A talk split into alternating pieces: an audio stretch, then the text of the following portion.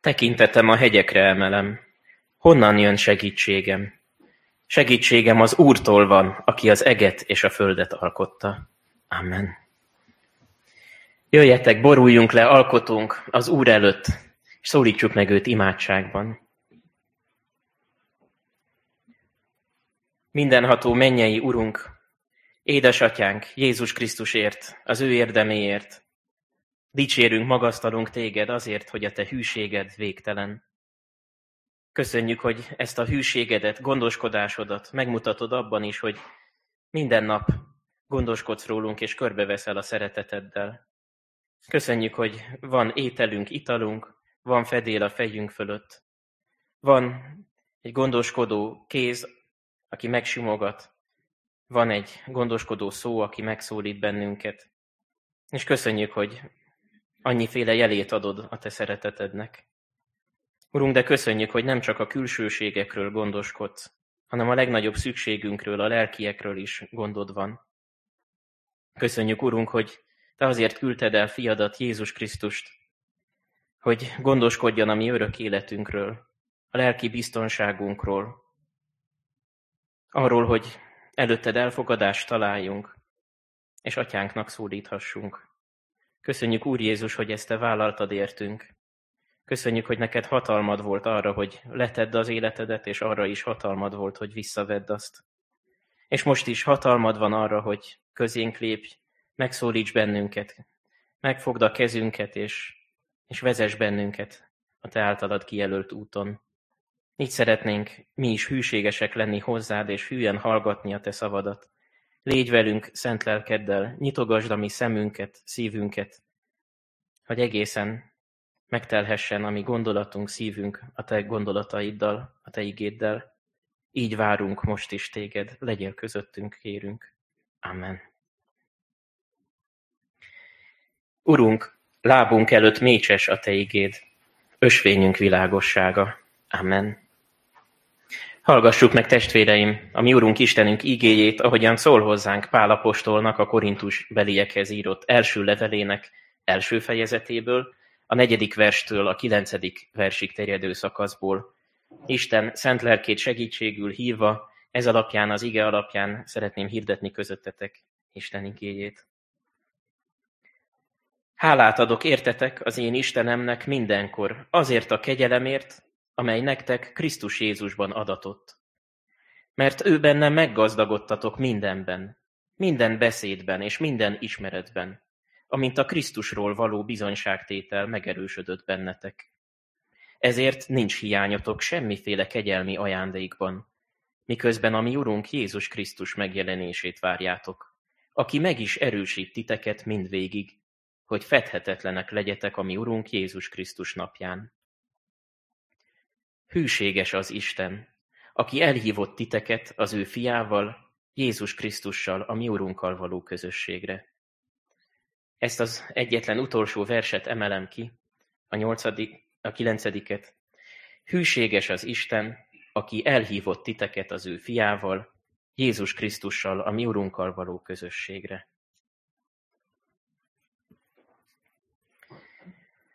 Anyák napja van, és ezen az ünnepi napon egy olyan levél bevezetőjét olvassuk, amelyben egy lelki szülő szól a lelki gyermekeihez. Pálapostól levelet ír a korintusiakhoz. Egy jó szülő még az intést, még a feddést is szeretetből szólja. Így teszi ezt Pál is. Nagyon szigorú írt, levelet írt a korintusbelieknek. Kertelés nélkül elmondja nekik, hogy mi a panasza ellenük. Nagyon súlyos intéseket mond itt. Tud arról a sokféle bűnről, a házastársi hűtlenségről, a gyülekezeten belüli pereskedésről, amelyet a gyülekezet megtűrt a maga köreiben. És Pálapostól nagyon szigorúan szól hozzájuk emiatt. És mindezek ellenére egy óriási reménnyel teli köszöntéssel kezdi ezt a levelét. Hálá, hálát ad. Hálát adok értetek az én Istenemnek mindenkor. Mint egy jó szülő, akinek még az intése még a szigorúsága is szeretetbe van csomagolva, tele van jó indulattal.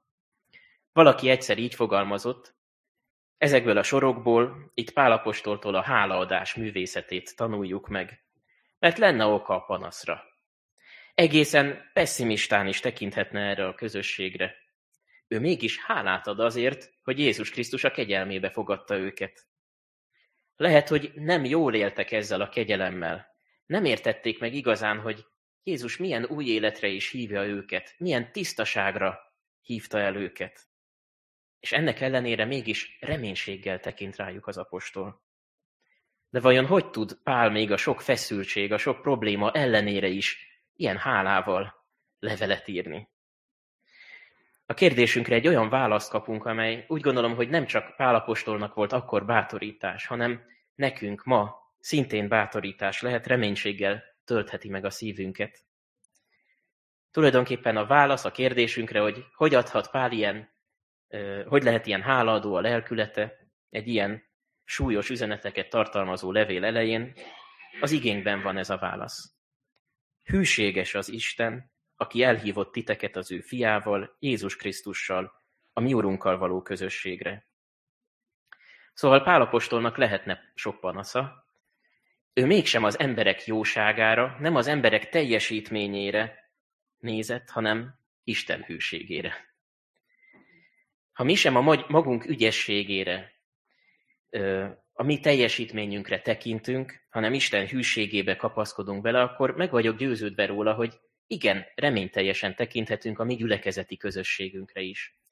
Sőt, most hadd szóljak külön így az édesanyákhoz, nagymamákhoz is, általában a szülőkhöz, mi is, vagy ők is bízhatnak Isten hűségében, és reményteljesen nézhetnek a jövőre, akkor is, amikor rájuk bízottakkal foglalkoznak és foglalkoztok, akkor is, amikor a családotokban forgolódtok. Nézzünk hát a mai reggelen is Isten hűségére. Három gondolatot szeretnék a szívetekre helyezni az ige alapján. Először is arról fogunk beszélni és együtt gondolkodni, hogy mit jelent a hűség úgy általában. Azután szó lesz arról, hogy mit jelent Isten hűsége, tehát kifejezetten Isten hűségéről mit mondhatunk el. Végül pedig arról lesz szó, hogy hogyan hatja át a hívők életét Isten hűsége. Tehát először arra a kérdésre érdemes válaszolni, hogy mit jelent a hűség úgy általában. De nem csak úgy az értelmező szótár alapján mit jelent a hűség, hanem kifejezetten számunkra mit jelent a hűség. Sajnos manapság sokszor már csak az áruházakból ismerjük ezt a szót. Ha mindig egy helyen vásárolunk, akkor hűségpontokat kaphatunk ezért, és ez arra ösztönöz bennünket, hogy legközelebb is abban az áruházban költsük el a pénzünket. Van, aki egy márkához hűséges, és azt mondja, hogy ú, ez bevált, mostantól csak ezt fogom használni, ezt fogom fogyasztani. De sokan negatívan is gondolkodnak a hűségről, milyen bosszúságot okoz egyeseknek, hogy, hogy vannak, akik gondolkozás nélkül, szinte szolgai módon hűségesek valakihez, valamihez, esetleg egy eszméhez. De aztán pozitívan is értékeljük a hűséget, gondoljunk arra, hogy milyen értékes számunkra az a szó, hogyha valami, vagy az a, az a tulajdonság, ha valami valósághű. Hű az igazsághoz. Hogyha egy híradás hűen tükrözi a valóságot, Tulajdonképpen ilyen reménységgel tekintenek az emberek a híradásra, meg ilyen függetlenséget várunk a hírforrásoktól. De persze jó kérdés, hogy létezik-e elfogulatlan hírforrás, és egyre inkább úgy tűnik, hogy, hogy sokan csalódnak ezekben a, ezekben a csatornákban, és, és egyre inkább lemondunk arról, hogy létezhet-e hűséges, valósághű híradás. De mégis azért még pozitívan gondolunk erre a kifejezésre. És ezzel együtt elismerően szólunk azokról az emberekről is, akikről azt mondjuk, hogy ők hűek önmagukhoz. Valaki így szokta mondani, önazonosak, hitelesek. Megdicsérjük, hogyha valaki őszintén kimondja azt, ami a szívében van, amit gondol, de az a helyzet, hogy ezzel is van egy kis probléma, sokszor talán túl nagyra is értékeljük azt, hogyha valaki őszinte, vagy hitelesen képvisel valamit sokszor meg se kérdezzük már, hogy mi az az érték vagy elv, amit ő olyan hűen képvisel. Kihez hű az ember? Mihez hű? Önmagában a hűség még nem is biztos, hogy olyan jó dolog, hiszen a rosszhoz is lehet hűségesen ragaszkodni. Értjük? Romboló elveket is képviselhet valaki következetesen. Pálapostól egy másik helyen azt írja, testvéreim, ami igaz, ami tisztességes, ami igazságos, ami tiszta, ami szeretetre méltó, ami jó hírű, ha valami nemes és dicséretes, azt vegyétek figyelembe. Szóval az az igazi hűség, Isten szerint, amikor olyanhoz ragaszkodunk, ami Isten számára is fontos. Amit Isten is fontosnak tart. És nézzük meg, mi az, amit Isten fontosnak tart. Mi az, amire azt mondta a teremtéskor, hogy ez jó, vagy akár igen jó. Hát ezt mondta Isten a teremtett világra, hogy ez jó. Ezt mondta Isten az emberre is. Ezt mondta a férfi és nő hűséges szeretet kapcsolatára, és ezen keresztül a családra is. Ezt mondja a szülő és gyermek kapcsolatára is. De egyébként így értékelte Isten a munkát is, hogy ez jó, ez nem a bűneset következménye, hanem egy ajándék az embernek, amiben szabadon megélheti az alkotó munkát, a gondoskodó lelkületet, jól gazdálkodhat, ezekre mind azt mondta Isten, hogy ez jó. És úgy általában a rendre is, amelyet megteremtett Isten, azt mondta, hogy igen, ez, ez jó. Ehhez érdemes ragaszkodni, ezért érdemes küzdeni. És Isten általános gondviselése mutatkozik meg abban is, ha az emberek megtapasztalhatják az életükben a hűséget. Egy gyermek szemszögéből ez úgy lehetséges, hogy megtapasztalja, hogy ő megbízhat édesanyjában, édesapjában.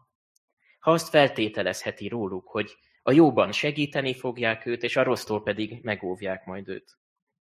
És talán a legfontosabb, ha azt látja a gyermek, hogy a szülei egymáshoz is hűségesek, akkor ez az ő szívét is bizalommal tölti el. Ebből arra fog következtetni, hogy ha egymáshoz hűségesek, akkor hozzám is hűségesek lesznek. Ha egymást szeretik, akkor engem is szeretni fognak. Így fogják biztonságban érezni magukat. A hűséges kapcsolat ajándéka, hogy az ember megtapasztalhatja, hogy jó, hát nekem nincs is hiányom semmiféle ajándékban egy ilyen biztonságos helyen lehetek, ahol növekedhetek, épülhetek, megerősödhetek. A hűség egy ajándék Istentől, amely békességgel, nyugalommal, örömmel töltheti el az embert. Most, hogy ennyire virágzó, világos képet festettem föl a hűségről, bizonyára sokunkban felvetődött ez a gondolat, hogy ez nagyon szép, de az élet nem így működik. Hűség helyett szinte mindenhol megtöredezettséget, hűtlenséget, szeretetlenséget tapasztalunk. A bizalom helyett sokszor igenis csalódunk. Van-e még értelme a mai világban a hűségről álmodozni? Az a helyzet, hogy ugyanezt a kérdést föltehette volna Pálapostól is. Amikor látta a korintusiak hűtlenségét, akkor tényleg lemondhatott volna arról, hogy ú, ez esélytelen. Vagy hogy itt bármi reménység lehet még. Ő nem volt idealista, tudott arról, hogy az emberek hű, hűsége megtöredezett. Sőt, az egész Szentírás is tud az emberek hűtlenségéről. Amellett, hogy a Biblia elmondja, hogy mire mond Isten igent, arról is tud, hogy valamire nemet kell mondania. Amikor Isten népe hűtlenné vált Istennel szemben, lázadozott, zúgolódott ellene, mondjuk a pusztában, vagy máshol is, a Biblia számtalanszor egy olyan kifejezéssel nevezi meg a népnek ezt a magatartását, egy nagyon különleges és mély kifejezés, a nép paráználkodott Istennel szemben. Azaz, hűtlenné vált Istennel szemben. A házastársi hűtlenség szavát használja azért, hogy ennyire komolyan vegyük, vagy átérezzük ennek a hűtlenségnek a súlyát. Áhítozol a valódi hűség után.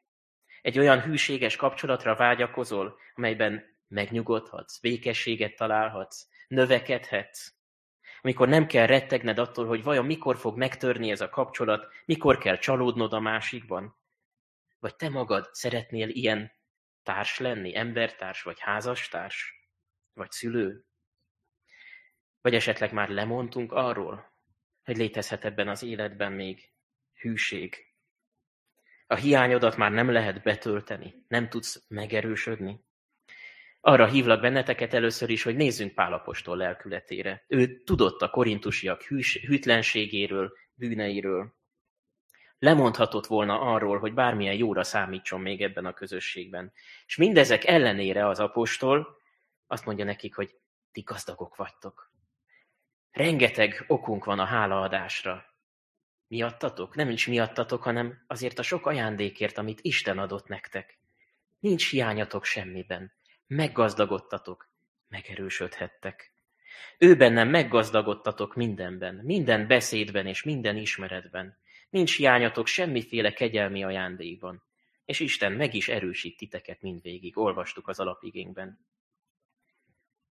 És azért ilyen derülátó Pálapostól, mert nem csak az ember hűsége létezik, hanem minden hűségünk alapja, lehetősége ott van Istennél. Nem a hűségről kell lemondanunk, mert az változatlanul ott van Istennél. Ahogy a korintusiaknál sem Isten hűsége hiányzott, hanem sokkal inkább abból adódott a probléma, hogy rosszul éltek. Isten hűségével, ajándékaival a korintusiak. Ugyanígy a mi életünkben sem a hűséggel van a gond. A kérdés, hogy mi, mire tekintünk akkor, amikor a jövőt tervezzük. Hogyan gazdálkodunk azzal a gazdagsággal, amelyel Isten megajándékozott bennünket. A valódi bajt azt jelenti, hogyha mi nem tudunk élni Isten hűségéből, vagy akár visszaélünk vele.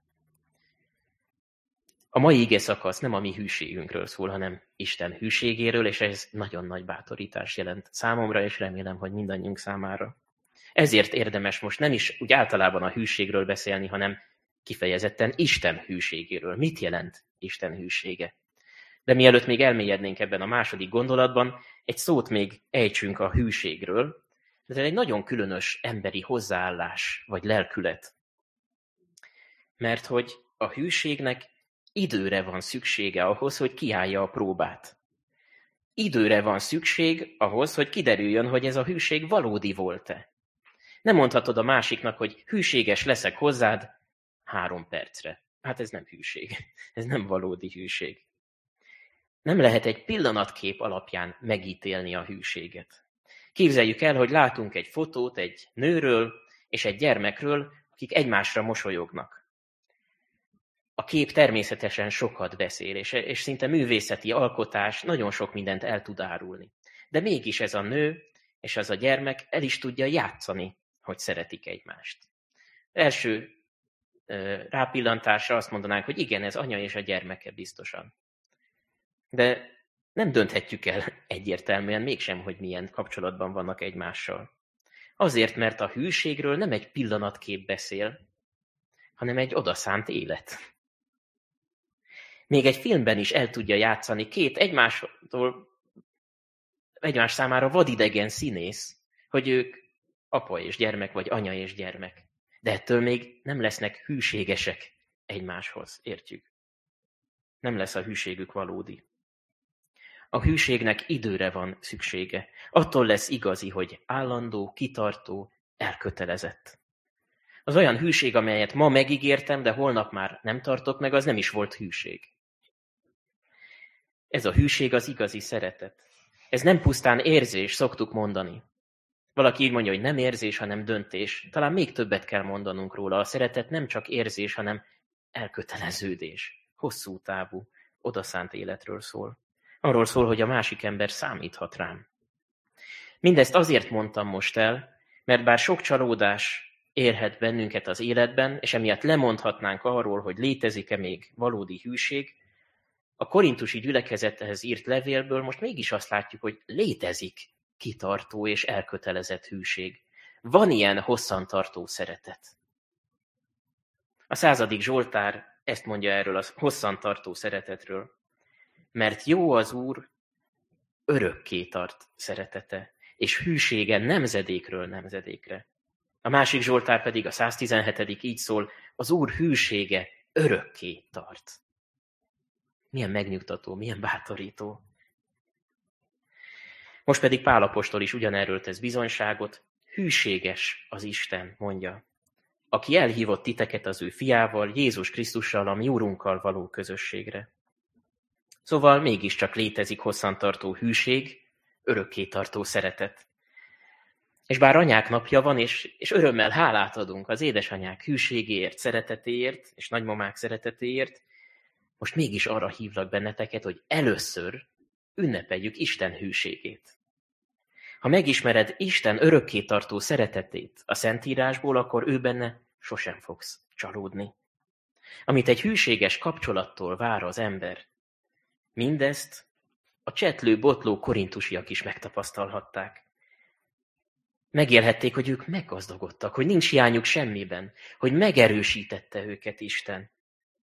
Milyen jó egy ilyen hűséges kapcsolatban felnőni, egy ilyen családban fölnőni, Isten családjában. Mert ő benne, azaz Krisztusban meggazdagodtatok mindenben, minden beszédben és minden ismeretben, amint a Krisztusról való bizonyságtétel megerősödött bennetek. Ezért nincs hiányatok semmiféle kegyelmi ajándékban, miközben a mi Urunk Jézus Krisztus megjelenését várjátok, aki meg is erősít titeket mindvégig, hogy fedhetetlenek legyetek a mi Urunk Jézus Krisztus napján. Most felsorol Pálapostól sokféle ürügyet, hogy miért lehetnek hálaadók, és ö, miért lehetnek örömteliek a korintusiak, de mindenek előtt Pál azért ad hálát, hogy ez a korintusi gyülekezet Krisztus kegyelmében élhet. Hálát adok értetek az én Istenemnek mindenkor azért a kegyelemért, amely nektek Krisztus Jézusban adatott. Isten ugyanis hűséges, de nem pusztán azért hűséges, mert a külsőségekről gondoskodik. Mert megadja nekünk az ételt, az italt, a földi szükségleteket, hanem azért, mert a legnagyobbról, a, föld, a, a lelki szükségletünkről gondoskodott. Egy csodálatos örömhírt olvasunk Ézsaiás könyvében, ezt mondja az Úr, eltörlöm hűtlenségedet, mint a felleget, védkeidet, mint a felhőt. Térj meg hozzám, mert megváltottalak. Jézusnak azért kellett meghalnia a kereszten, mert mi hűtlenek voltunk Istenhez. A hűtlenség ára, a károkozásunk költsége azonban ki lett fizetve. Megkegyelmeztek nekünk. Ő eltörölte hűtlenségünket. Hát térjünk ezért hozzá bizalommal, mert megváltott minket. Jézus azért támad föl, hogy új életet kezdhessünk az élő Úrral.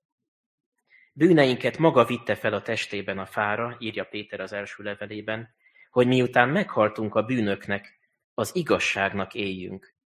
Az ő sebei által gyógyultatok meg. Ezt jelenti Isten hűsége, egy hosszan tartó, elkötelezett, odaszánt élet, amit Krisztus mutatott nekünk. És ebben az életben, hogyha vele élünk, mi is gyógyulhatunk. Hát így érkezünk meg az utolsó gondolatunkig, hogy hogyan hatja át a hívők életét Isten hűsége. Hát, hogyha Isten hűsége örökké tart, akkor ma is tart. Akkor ma is aktuális. Ma is itt van még a kegyelem ideje, és Isten türelmesen vár ránk. Nem késlekedik az Úr az ígérettel, amint egyesek gondolják, mondja Péter egy másik, a másik levelében, hanem türelmes hozzátok, mert nem azt akarja, hogy némelyek elvesszenek, hanem azt, hogy mindenki megtérjen. Ez a türelme és hűsége Istennek arra indíthat bennünket is, hogy megbecsüljük ezt a szeretetét. Hiszen mi is megtapasztalhatjuk ugyanazt, amit a korintusiak, hogy hát mi is meggazdagodtunk, mi is megerősödhetünk, növekedhetünk. Annyira megerősíthet bennünket a megváltás öröme, hogy bátran képviseljük Istent, a mi Urunkat ebben az életben. Bátran bizonyságot teszünk róla. Arról tanúskodhat az egész életünk, a szavaink, mindenünk, hogy Isten megerősített bennünket. És így fedhetetlenek maradhatunk az ő hűségéből Jézus Krisztus napjára. Most csak a mi helyzetünkre ugyanúgy ö, parafrázisként elmondtam a mai igéket. Tehát ez velünk is megtörténhet. És így tudnám összefoglalni Isten hűségének következményeit a mi életünkben, hogy Isten hűsége bennünk is hűséges lelkületet teremt. Amivel eltelnek a gondolataink, az fog bennünk munkálkodni, dolgozni. Hogyha panaszkodunk, aggodalmaskodunk, és mindig rettegünk a csalódástól, akkor ezzel leszünk tele. Ha pedig Isten hűségére tekintünk, akkor megtörténhet ez a csoda, hogy én magam is hűséges leszek. Hűséges tudok lenni mindenek előtt Istenhez, elkötelezetten, őszintén tudom szeretni őt. És ugyanígy fogok fordulni azután embertársaimhoz is. Igen, a rám bízottakhoz is. Hűséges tudok lenni, kitartóan szerethetem őket is. Mert nem is az én szeretetemből adok nekik, hanem Isten hűségét mutatom meg számukra. Úgy is fogalmazhatnék, hogy Isten érzékenyé tesz az emberi kapcsolatokra, és megmutatja azzal együtt, hogy milyen törékenyek, hogy milyen értékesek is. És ki kell használnom minden pillanatot, amikor megmutathatom neki a szeretetemet. Elszalaszthatatlannak gondolok ezután egy-egy beszélgetést, amit gyermekeimmel, házastársammal vagy szüleimmel folytathatok értékes, és hadd mondjam így, hogy életbevágóan fontos lesz, hogy vállaljam a felelősséget a másikért, hogy gondoskodjam a másikról. Akár annyira életbevágóan fontos lesz, hogy elmondjam neki az evangéliumot, hogy ebben éljünk, ebben a kegyelemben, amit én is megkaptam Jézustól. A hűség azzal együtt, hogy igent mond, elhatárolódást is jelent. Nemet is jelent. Mert Istennel együtt nemet mondunk mindarra, ami elszakít Istentől, ami szétzilálja, megtöri az emberi kapcsolatainkat. Nemet mondunk a bűnre, a hűtlenségre, a paráznaságra, az ellenséges és tisztátalan gondolatokra. Mindez pedig azért lesz lehetséges, egytől egyig ezek a, ez a hozzáállás azért lesz lehetséges, mert a hűséges Úr munkálkodik az én szívemben is. Hűséges az Úr, mondja Pál, aki megerősít titeket, és megerő, megőriz a gonosztól. Szóval az én hűségem alapja az, hogy Isten hűséges. Hűséges az Isten, aki elhívott titeket az ő fiával, Jézus Krisztussal, a mi Urunkkal való közösségre. Hát erre a közösségre kaptunk mi is elhívást. Minden szükségünket összefoglalja ez, ez az ígéret, hogy hűséges az Isten, és elhívott minket a Jézussal való közösségre. Ebben a közösségben fogunk folyamatosan tisztulni, és megtermi ő a hűséget a mi életünkben is. Fejezzük be mi is hálaadással, ahogy Pálapostól is hálát ad. Mi is hálát adhatunk mindenek előtt Isten hűségéért, amelyet Jézusban megmutatott, hálát adunk azokért a gyümölcsökért, amely ez a, amelyeket ez a hűség megterem az emberek életében. Hálát adunk ma Istennek az édesanyákért, nagymamákért, dédmamákért, az ő hűségükért is. Hálát adunk Istennek azért a gondviselésért, amelyet rajtuk keresztül kaptunk. És hálát adunk Istennek minden olyan szeretet töredékért, szikráért, amelyek Krisztus hűségét tükrözik a mindennapjainkban. Adja az Úr, hogy a mi szívünkből is őszintén fakadjon Pálapostól bizonyságtétele. Hűséges az Isten, aki elhívott titeket az ő fiával, Jézus Krisztussal, a mi Urunkkal való közösségre. Amen. Egy csendes percben válaszoljunk Isten igéjére.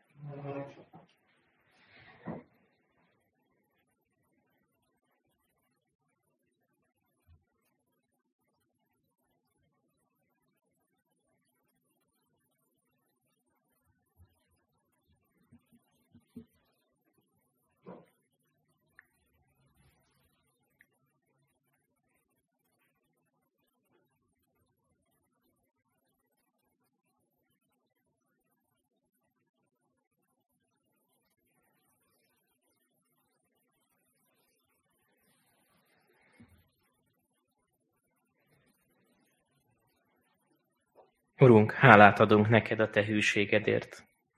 Köszönjük, hogy a te hűséged végtelen. Nem egy percig tart, nem a régi múlt történelmében olvashatunk csak róla, hanem ma is aktuális és igaz.